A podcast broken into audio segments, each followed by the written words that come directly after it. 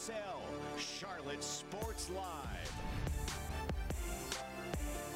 Four days and counting until the Panthers hit the practice field for the first time at training camp. All eyes will be on newly signed number one pick Bryce Young and, of course, new head coach Frank Reich. Welcome into Charlotte Sports Live. We thank you for joining us. Grace Grill and Mike Lissette with you, and we've got we've got a pretty packed show. Yeah, we got Will Kunkel, Willie P. They're just ahead talking training camp and Charlotte FC.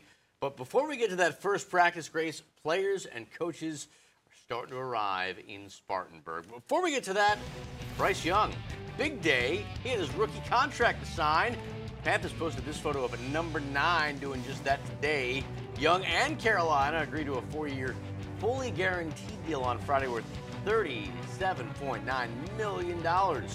Young fellow rookies and undrafted free agents arrived at Wofford College today. That's where Shakira Speaks was, and she joins us from Spartanburg tonight. We're just over seven weeks away from the Carolina Panthers kicking off its season against the Atlanta Falcons. But the boys in black and blue have to warm up first in training camp. And even though the whistle won't blow until Wednesday, rookies still reported today. Here's a look at the number one pick, Bryce Young, heading into the facility this morning. Guard Chandler Zavala, wide receiver Jonathan Mingo, edge rusher DJ Johnson, and safety Jamie Robinson joined Young this morning. The tents are ready, the flags are flying, and the equipment is set up, and the grass is ready for football. On Friday, the new quarterback signed his rookie contract. It's a four year, nearly $38 million deal with a massive signing bonus that's reportedly for $24 million. In his first season with the team, he gets $25.3 million, and the deal includes a fifth year option in 2027. While rookies reported today, veterans clock in on Tuesday, and new head coach Frank Reich will hold his first practice on Wednesday at 10:15 in the morning. During training camp, the Panthers will meet the New York Jets, who will also have a new quarterback with Aaron Rodgers under center for two days of joint practices on August 9th and 10th. In total, they'll have 12 full practices before the preseason starts. Now, next Saturday, this campus will be packed with hundreds of fans for the Panthers' annual Back Together Saturday event. Fans will be out having fun, playing games, buying merchandise, and experiencing performances by the Panthers Entertainment Group. That practice starts at 11 o'clock in the morning. FanFest is August 2nd, and that's at Bank of America Stadium, and those tickets are available for purchase right now. For now, reporting in Spartanburg, Shakira Speaks, Charlotte Sports Live.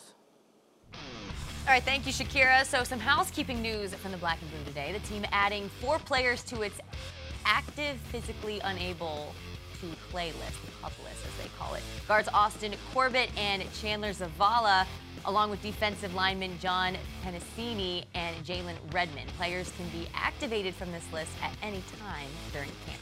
And as we told you, the first step of training camp is complete. Rookies have arrived. Next up, vets Tuesday, and then, my goodness, Wednesday. 12 practices, the first of 12 practices ahead of preseason game number one. Now, let's check in with Will Kunkel and Willie P. Let's talk Panthers. What are you looking for? There's a hundred different ways to ask this question. We've done it all here the last couple weeks because we're trying to fill time. What are you looking for? Who needs to have the biggest training camp, et cetera, et cetera? What are your thoughts? I'm curious about how the Austin Corbett hole on the offensive Mm. line gets filled. I understand that he might work his way back and be there somewhere in the early first quarter of the season, but who hits in that right guard spot, I think, is a very fascinating debate. I also wonder about the switch to the 3 4 on defense. You know, Ejiro Evero was one of the more celebrated hires of Frank Reich over the course of this offseason. People have wondered how the Panthers are going to adjust to that, especially from a pass rush standpoint. We've always talked about, you know, Brian Burns trying to get his money. Whether or not that happens, I think also is a very intriguing part of this offseason. But what happens on that opposite side? Feels like we've been asking that question longer than we asked the question about left tackle in this city. So I feel like there's definitely an intrigue to that part of it. And I also wonder about the corner depth as well. You know, when does Jaycee Horn get himself back on the field?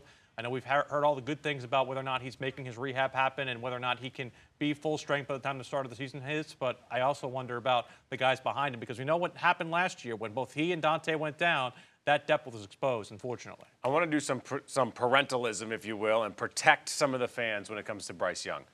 He is not going to light this league on fire his rookie year. Notice I And didn't not be- mention Bryce Young right away because I think there's going to be a calculated, I think, start when it comes to him. And I understand that folks want to see him out there opening week. I, I don't think that there is a, a scenario that develops that he's not the starting quarterback in Atlanta, but I do feel like there's going to be some protection of him by Thomas Brown, Frank Reich, Josh McCown, and this offense. You're going to see them run the ball a lot, I think, early. And I think that's very much by design to make sure that, hey, we're not exposing this kid to too much early in his rookie season. You're going to put him in a position to succeed, not go out there and try to run this offense as if he's a 10 year veteran. And when I say he's not going to light the league on fire this year, what I'm saying is he's a rookie. He's never done the NFL. No rookies come in. Maybe RG3 came in and really took over a team and dominated, not dominated, but had a really big year. But there was a rookie short, but there was a short shelf life on that. Exactly. It was a very sh- short life. And I mean, we've seen some of the best of the best struggle. That's what the NFL does to you. There's an adjustment period. So I'm not saying he's not going to be good, but it's going to be like this all year long. And that early schedule's got some some potential triple points. Minnesota's part of that. Mm-hmm. You got a couple of division games in there. It's not an easy road to start for the Panthers in September and October. But if they can weather that early storm, there's a lot of winnable games on the back end of that schedule. Hopefully, when he's maturing into that NFL ready quarterback that could put the Panthers in position to not only make a playoff run, but maybe even win the division. Finally, your favorite topic the turf over at Bank of America The turf war! The turf war! So the ru- not it's no longer a rumor. Charlotte FC says they will not switch out the turf for grass, especially when Lionel Messi comes in town with Miami on October 21st. Is this the right move? Well, I think we're having two separate discussions. I think there are a lot of Charlotte FC fans that want to see them, you know, just put the turf up there and leave it there. I, I don't mm-hmm. think that's something that they're feasibly going to do. I also feel like there's a separate discussion of are you going to do everything possible to cater to this one player? I think Charlotte FC has got to protect themselves in a way because if this is going to take place, why would you help out your opponent on decision day? The hundred percent that. Like I'm amazed at how many. It's an interesting thing we don't see in American sports No. usually. Like if Patrick Mahomes came in town and he didn't play, fans would kind of be like, "This is awesome. Here's a win against a team we probably weren't going to get one against." And Lionel Messi, it's like this is baloney. This is BS. I'm not going to the game if he doesn't play.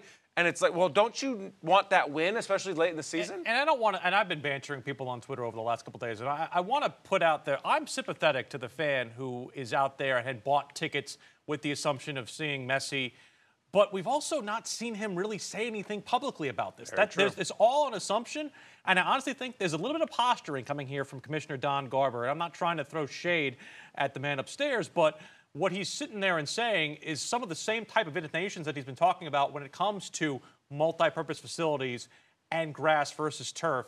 This is more of his own posturing scenario to try and get those guys to make permanent changes. Atlanta's already come out and said they're not changing for their match in September.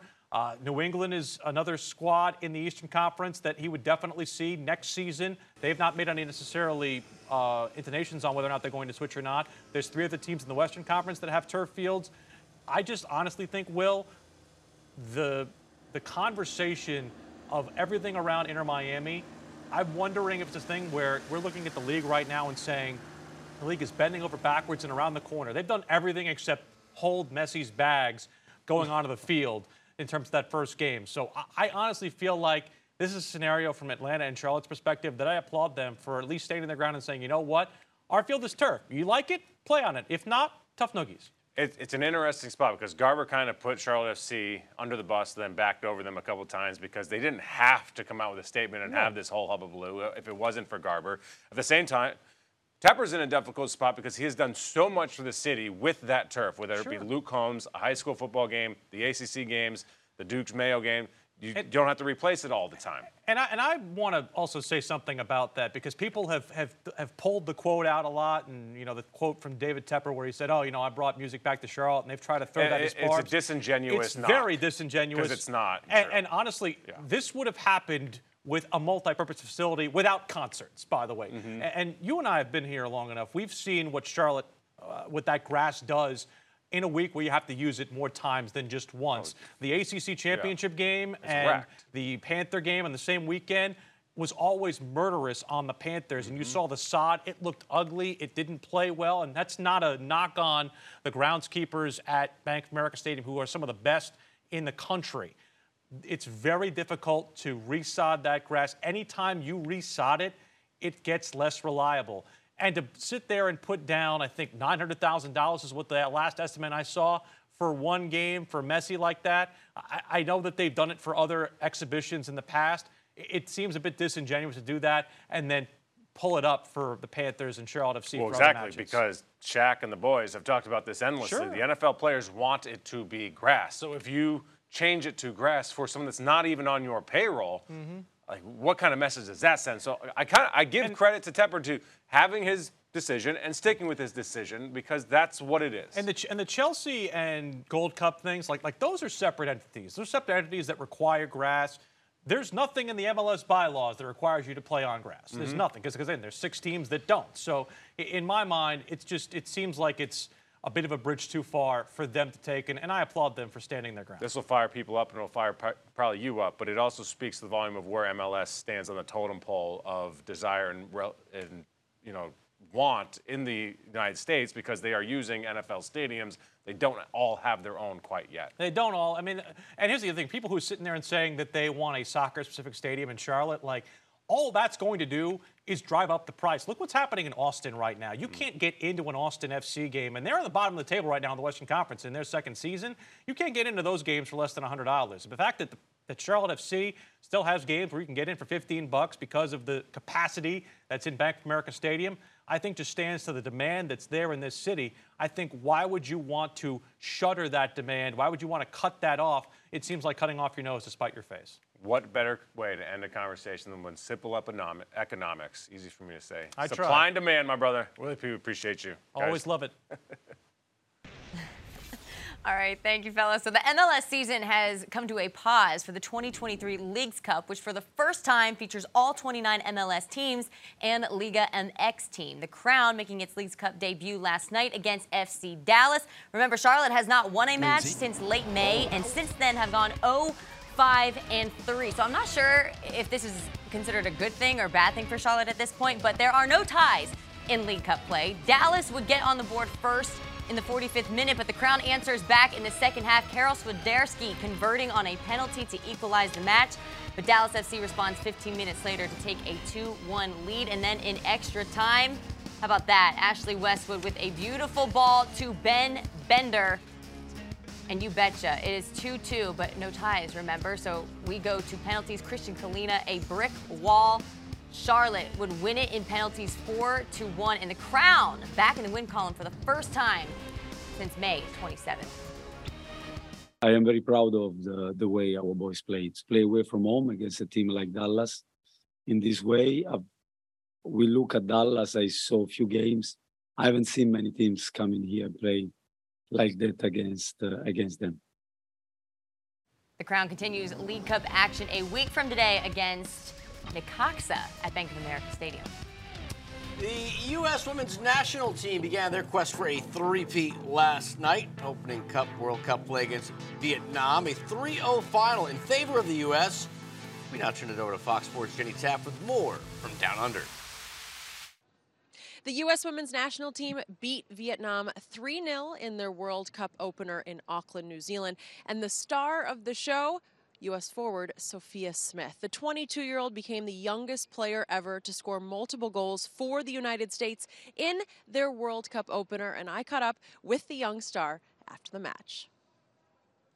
I mean, I think I went into it feeling just about every emotion possible. I was nervous, anxious, excited, but you know, getting a few touches, getting the ball under my foot, I felt more calm and felt like myself. And yeah, I think we came out on the front foot, put away a few chances, and could play the game that we wanted to play.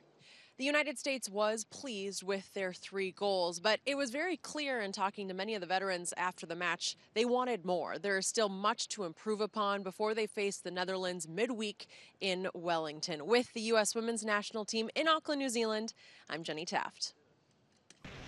Looking forward to that. So, a former Campbell Camel making his big league debut for the Braves in Milwaukee tonight. Those highlights are on deck.